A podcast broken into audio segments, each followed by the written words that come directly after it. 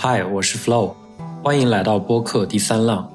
我把科技领域一些对我产生重要启发的英文内容翻译后，配上中文语音，以更直观生动的方式，将当事人的亲身经历和独特观点呈现给更多的人。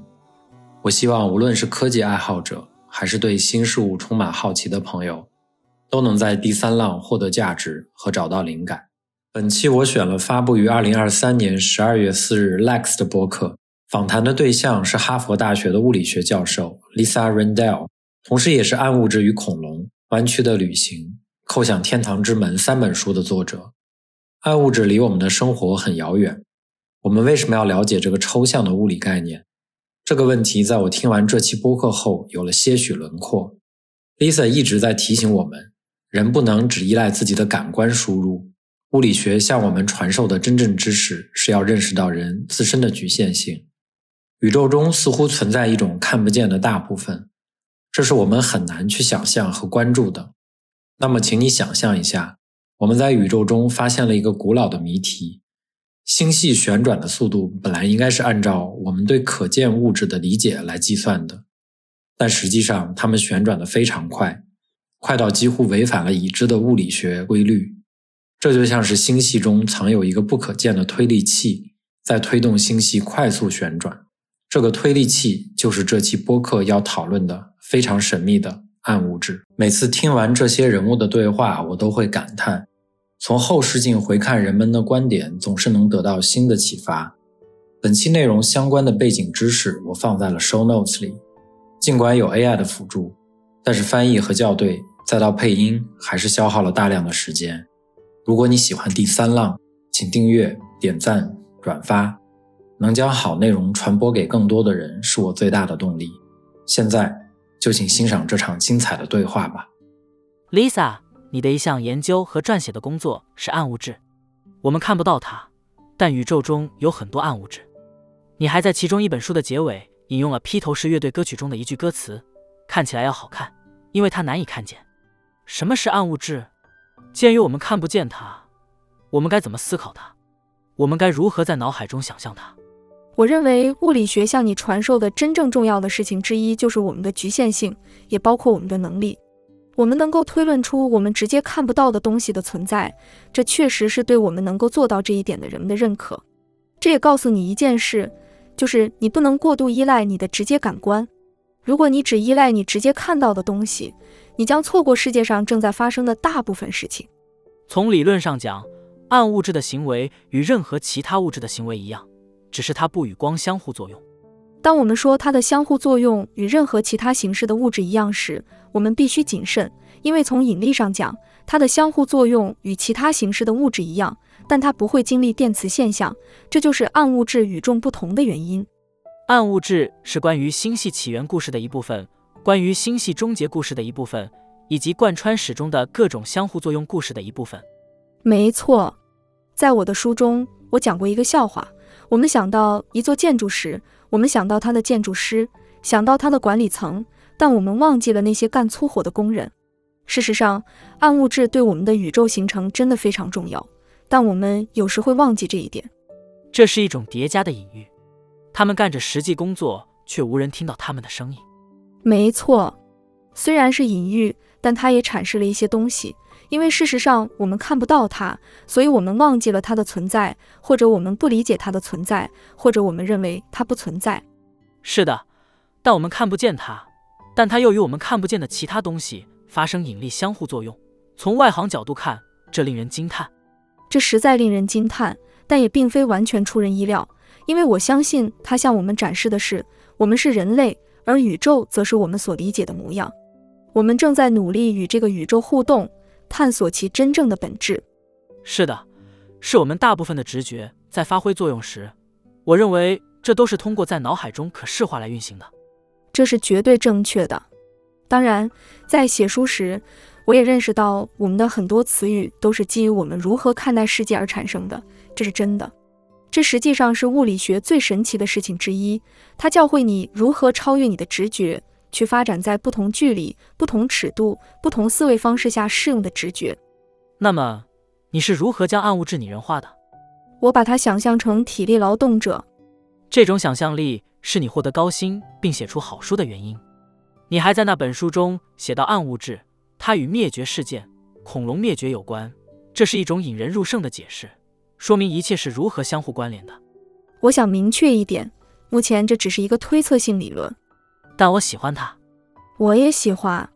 我们目前还不能肯定，作为物理学家的我们，通常认为暗物质只是一个单一的东西，它基本上除了引力或非常弱相互作用的物质以外，不相互作用。对恐龙来说，并不那么惊人，或者对地球上三分之二的物种来说都如此，但对人类来说就惊人了。真正令人惊叹的是，我在《暗物质与恐龙》一书中谈到了这件事。这只是一个不可意思的科学故事，因为它确实是将不同科学领域结合在一起的真实故事之一。当时的地质学家或人们认为事情会慢慢发生，而这将是一场灾难性事件。另外，我不得不说，如果你仔细想想，这听起来像是一个五岁孩子会编的故事。也许恐龙是被一块大石头杀死，然后撞击地球，但实际上故事背后有一个科学故事。这也是我喜欢暗盘的原因，因为它背后有一个科学故事。听起来可能牵强附会，但你实际上可以寻找实验后果，寻找观测结果来检验它是否属实。我希望你知道，那颗小行星来自高分辨率细节位置，奥尔特云的哪个位置，为何发生？实际上是由于暗物质吗？只是因为人类似乎有点特别而完全追溯到宇宙起源。看起来物理学的所有尺度上都发生了许多引人入胜的事件。我真的很高兴你提到这一点，是暗物质与恐龙的主要观点之一。我写这本书的原因之一，是因为我确实认为我们在滥用地球，我们正在以过快的速度改变地球，就像其他任何事物一样。当你改变事物时，最好想想实现这一切所走过的历史过程。但它是在宏大的尺度上，地球是一个相当有弹性的系统。你能不能澄清一下，银河系的形状可观测物体的形状大部分是平的？你说过暗物质倾向于呈球形，但其中一部分可能是平坦的圆盘。你是想听听物体的形状？是的，结构很早就形成了。现在我们生活的结构就是我们所知道银河系。银河系有一个你可以在干燥黑暗的地方看到的圆盘，那里有星星和光，但是你也可以在某种程度上测量暗物质。我们相信暗物质或多或少是球形分布的，就像我们所说的，其中有很多不一定在圆盘中，但仅仅因为它是球体，所以其中有很多。好的，因此并非所有暗物质都是相同的，这是一种可能性。事实上，我们根本不知道暗物质是什么，我们不知道其中大部分是什么，我们也不知道其中有一小部分是什么，很难测量。为什么很难测量？原因正是你之前所说的，我们看不到它，我们想思考它可以是什么的可能性，特别是如果这些可能性导致一些可观测的结果的话，这是一场艰苦的博弈，因为它不是唾手可得的东西，你必须考虑它可能是什么，以及你可能如何找到它。你检测它的方式是对我们能够看到的事物产生引力影响，那就是探测暗物质类型的方法。我一直在谈论人们对暗物质的其他形式的猜想，它们可能是名为轴子的粒子，可能是其他类型的粒子和探测它的方式。这是最初对大型强子对撞击的期望吗？最初确实对大型强子对撞击抱有这种期望。我必须说，考虑到他们已经取得的成就，现在来看这个可能性不大。然而，有这些地底探测器，比如氙探测器，正在寻找暗物质的迹象。他们将努力实现比现在更为强大的约束。就此而言，回首过去，大型强子对撞机为人类提供的最重要的认知是什么？这非常有趣，既是一次巨大的胜利。希格斯玻色子的提出可以追溯到五十年前，而如今它终于被发现了。希格斯机制似乎是解释基本粒子质量的唯一方法。另一方面，我在物理学领域工作了很长时间，我深知这也是一个警示故事。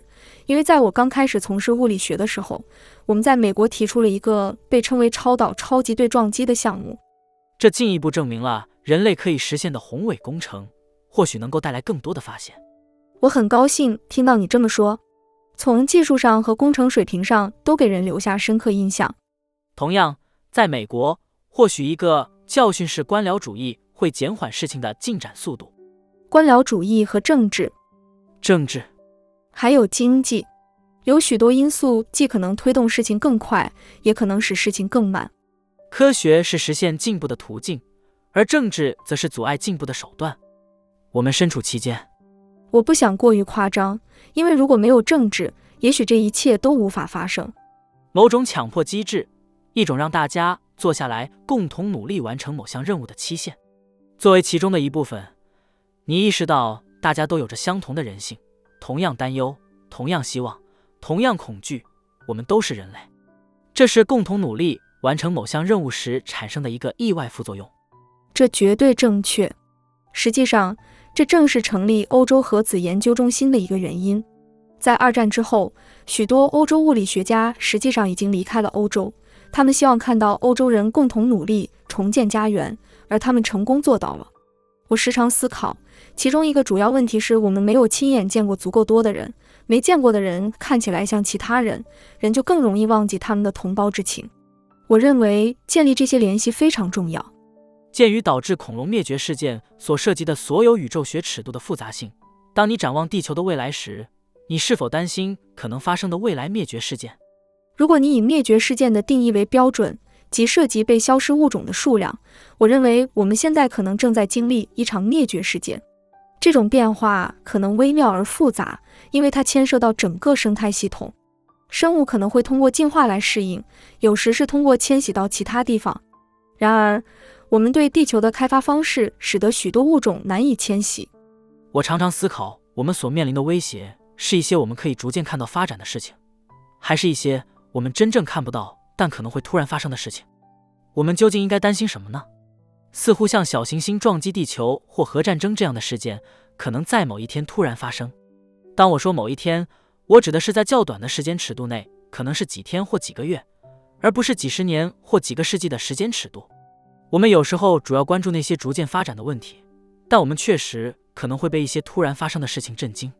实际上，这真的很有趣，这也是确定导致最后一次大灭绝的原因，花费了一段时间的原因之一。因为当时很多人认为事情是逐渐发展的，而灭绝的概念在某种程度上是一种新观念。这些并不一定是可以预测的事件，它们仅在较大的尺度上可预测，但有时候它们是可以预见的。的确。这不应该成为分裂的来源，反而应该成为大规模合作的契机。那该多好啊！是的，我只是想象一下，作为恐龙会是什么样子。看着那颗小行星进入大气层，一定很美。直到一切，天啊！如果我有机会穿越时空，我一定会选择回去看这一幕。那也是我想用虚拟现实去做的一件事。我想你并不需要真正在那里被灭绝，只是体验一下。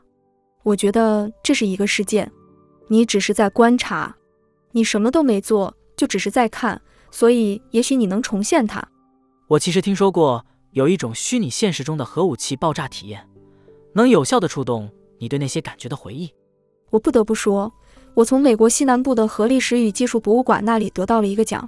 我去参观了这个博物馆，那里主要是关于核武器的博物馆。可怕的是，那些东西看起来真酷。你确实会有那种恐惧的感觉，也能感受到，哇，这太酷了！我想我们必须避开这种感觉。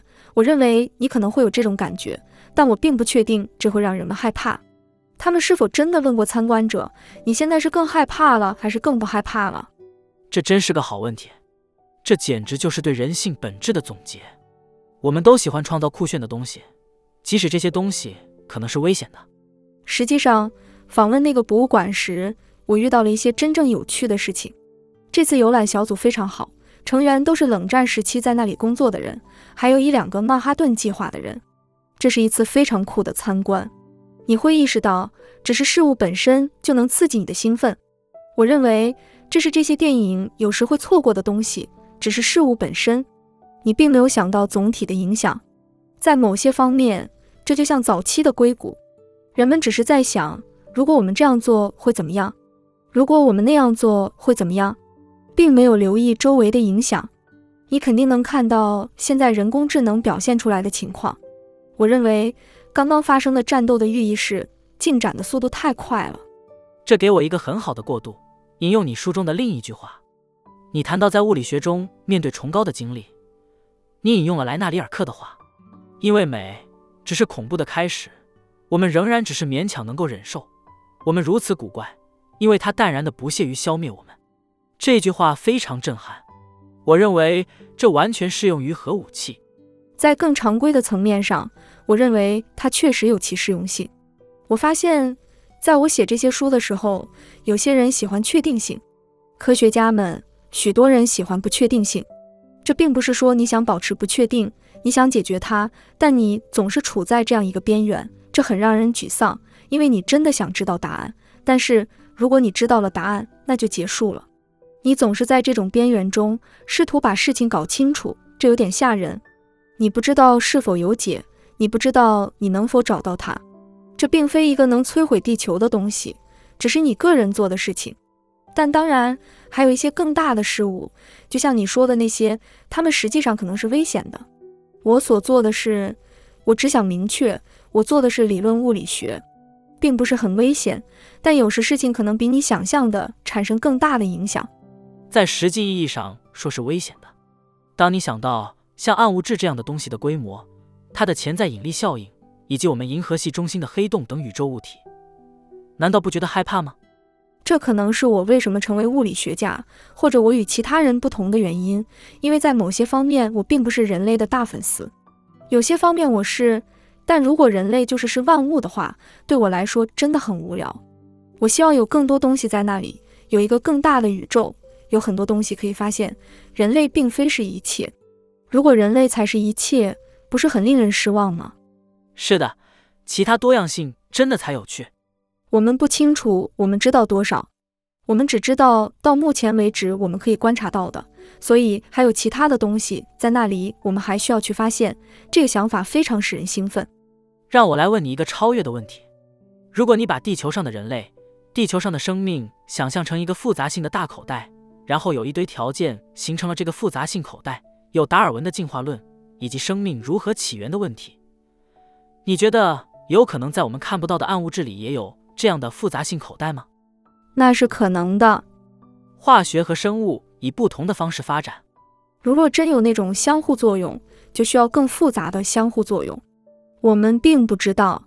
我会说，生命和复杂性的产生条件，它们都是复杂的，也是不可能的。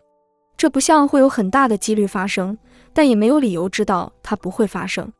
我们需要去调查暗物质领域是否存在其他的力量。所以。暗物质领域并不拥有物理标准模型的所有力学。对，据我们所知，它没有任何力学。它可能在某个较低的水平上存在，但它可能有自己的力学，就像暗物质可能不会感受到我们的光照一样。也许它有我们无法感受到的自己的光，所以可能存在其他类型的力学。我们的领域内甚至可能存在我们迄今未能发现的过于微弱或存在于我们不了解的不同规模的其他种类的力学。我们能探测到的是与我们的探测器有足够强烈相互作用的物理现象。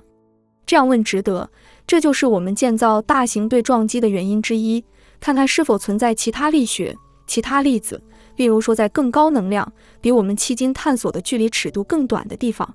这不仅仅在暗物质领域。在我们的领域，也可能有一大堆我们还不知道的东西。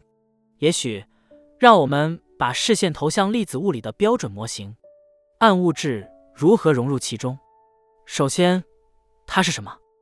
你能解释一下标准模型是什么吗？粒子物理的标准模型基本上告诉我们关于自然界最基本的元素及其相互作用，这是我们所理解的子结构。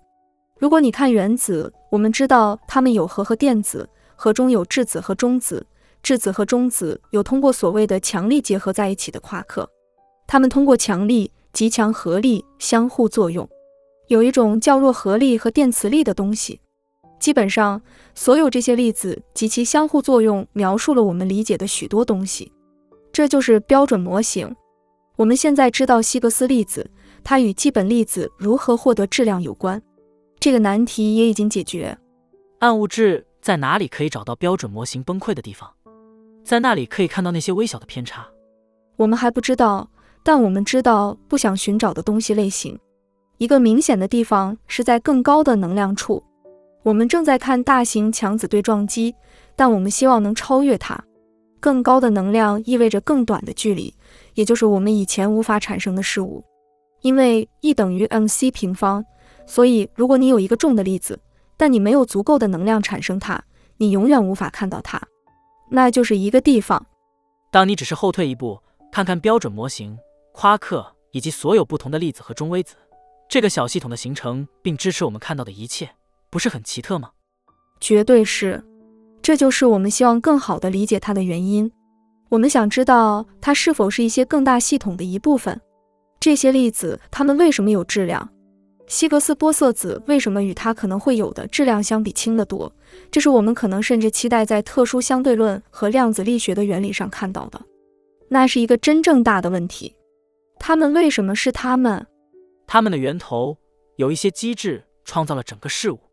那是我们试图研究的事物之一。它为什么是它？就像创造事物的机制，人类是如何从一个单独的细胞中产生的？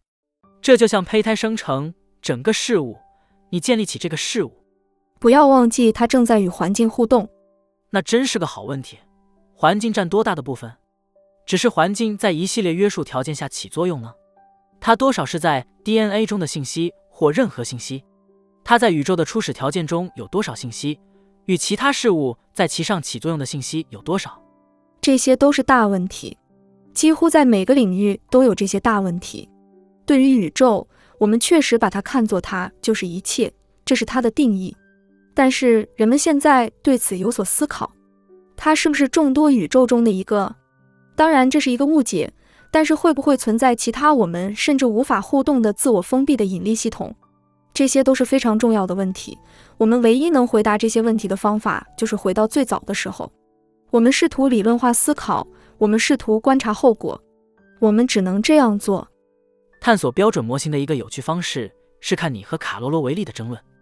你也说过，他在他的书中写道：电子并不总是存在，它们只有在相互作用时才存在，只有在与其他物质碰撞时才会在某个位置显现出来。我就直接念整篇好了，因为真的很有意思。我更喜欢把宇宙看作是独立存在的，不论是否。如果事物只在我看到它们或者测量它们的时候才存在，那真是太奇怪了。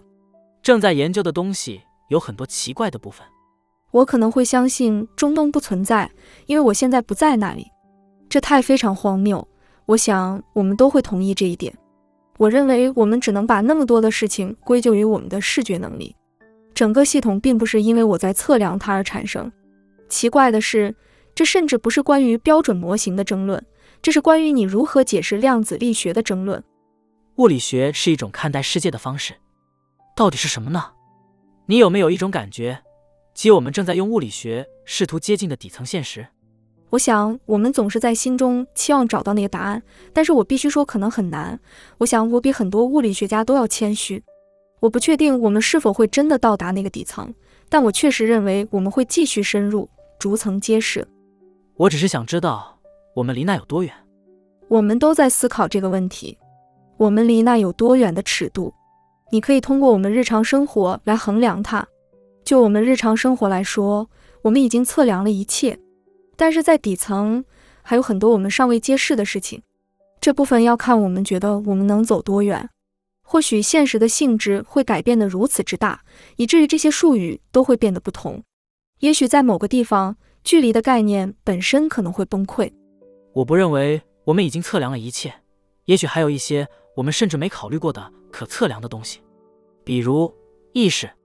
可能有一些东西，就像你说的，是未见的、未被检测到的力量。这是一个有趣的问题，而且这常常会引起混淆。有一些基础的东西，然后有更高级的层次，我们可以在某种程度上称之为有效理论。比如，当我扔一个球时，我不会告诉你每个原子在哪里，我只会告诉你那是一个球。有些现象是在更高层次的抽象中出现的，但可能在意识上，有些代表着草率的人们认为意识是泛心论的，它几乎就像是一种基本的物理力量。这就是那种无处不在的意识。当你有一个遥远的理论的时候，你要做的事情就是在现有的结构中测试所有的可能性。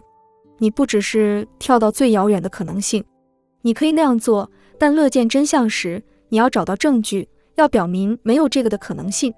我们还离那很远。我记得对你的恐龙理论的一项批评是，它需要暗物质比现在更奇怪。我记得你有一个机智的回应，你能提醒我一下吗？我不确定我当时说了什么，但是我们并不知道暗物质有多奇怪。这是基于每个人都认为他们知道暗物质是什么的角注，比现在更奇怪。现在它又不是什么，我们不知道它是什么，所以没有标准化。我们是否知道暗物质的密度是否变化？它在宇宙中的确有变化，就像银河系中的暗物质比两个银河系之间的多。它奇快，它是物质，所以它像物质一样分布。它形成块的详细方式和形成块很复杂。你最近参加了一个关于科学能否揭示真实世界的辩论，那么我来问你这个问题：你认为科学的极限在哪里？我足够聪明的知道我不清楚，而且甚至科学的含义都还不明确，因为有我们所做的科学，也就是粒子物理学。我们试图找到基本的事物并了解它们的影响，还有像生物学这样的科学，在更高层次，你问的问题是不同的，所做测量也是不同的。在历史的不同阶段，我们都认为我们解决了所有的问题，或者至少有人宣称我们已经解决了所有的问题。因为你提到了人工智能，人工智能是否有希望帮助发现一些有趣的见解？这个问题的另一种问法是：人类有多特别，以至于我们能够发现关于这个世界的新颖见解？这是一个很好的问题，这取决于我们要发现什么样的洞察力和什么。因为我很难去思考一些还不存在的东西，我可以只是想一想，后退一步。这有点像我试图理解四维空间，所以你回到三维空间，回到你能想象的东西。目前它像一个定理证明器。我们还有大型语言模型类型的东西，这些模型的一个局限是，它似乎能得出一些看起来令人信服的东西，但我们并不知道它是真是假。这对物理学来说是个大问题。大型语言模型或多或少都是对我们已有东西的概括。人工智能的突破还在等待发生，也许它们正在发生，也许会很好，也许不会，但这并不完全一样。也许在某些情况下，只是模式识别会带来一些重要的东西，但有时它可能比模式识别更有洞察力。我甚至无法用手指去形容。这将提出一个大问题，即人类有哪些特别之处是我们还不太了解的？可能有些事情。就像洞察力的飞跃，真正新颖的想法可能很难做到。我们如何在某种程度上解决人工智能在我们生活的世界中的应用？至少我们国家是基于资本主义的某种政治体制，全球政治将如何应对？我们的资本主义体系将如何应对？我们将重点做哪些事情？研究人员将在多大程度上控制它，以便能够提出不同的问题？对你来说？物理学和宇宙学中最美丽的未解之谜是什么？如果我们能在未来几十年揭开它的神秘面纱，那将会是多么令人兴奋！是什么是最美丽的未解之谜？还是什么是我认为我们可以取得进展的最美丽的未解之谜？哦，天啊！我们可以在未来几个世纪取得进展。大多数大问题都与事物的基础、事物的起源、事物的根本有关，还有一些基本问题，就像你刚才问的。科学能带我们走多远？我们能理解多少？还有一些问题，比如我们是如何来到这里的？它的基础是什么？是啊，了解额外维度这一块真的很有意思。完全正确。如果宇宙是如何从高维度发展到我们所看到的，那么额外维度是否无处不在？我在第一本书《扭曲的通道》中提到了我们所做的一项非常有趣的物理学研究，那就是我们发现可能存在一个更高的维度。但只是局部的。你认为存在低维度的引力吗？这可能就像我们认为自己生活在三维空间中一样，可能更高的维度是不同的。是啊，如果整个宇宙的物理变化都不均匀，那就太奇怪了。对于可观测宇宙来说是一样的，但在可观测宇宙之外，谁知道呢？你的职业生涯非同寻常，你对年轻人，也许是高中生，也许是大学生。有什么建议，可以让他们拥有值得骄傲的事业和生活？我认为，作为一名科学家或学者，最难的是你必须坚信自己所做的事情，同时又要不断质疑它。这是一种很难达到的平衡。有时与人合作会有所帮助，但同时也要真正相信自己会有好的想法。要知道这些想法可能都是错的。有时走钢丝是很艰难的，但真的要去测试他们。这是大局观。你也会沉浸在解谜的简单快乐中吗？是的，我们都喜欢解谜。实际上，在我的研究过程中，驱使我的原因之一就是前后矛盾。当事情不合理的时候，我就会很烦恼，就会去研究不同的方向，看看这些事情怎么能结合在一起。这让你很烦恼，但这也是你的动力。是的，完全正确。直到它不存在，你必须解决它。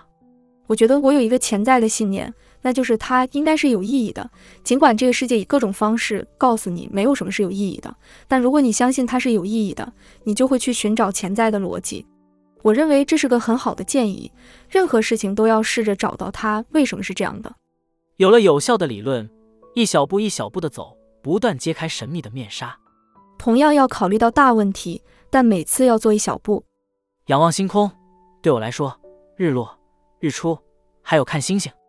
我想知道外面的世界到底是怎样的，并对人类能够找到答案充满希望。对，Lisa，感谢你成为世界上的人类之一，推动人类前进，找出我们这个美丽的谜题。谢谢你今天的谈话，这真是太棒了。谢谢你邀请我来这里。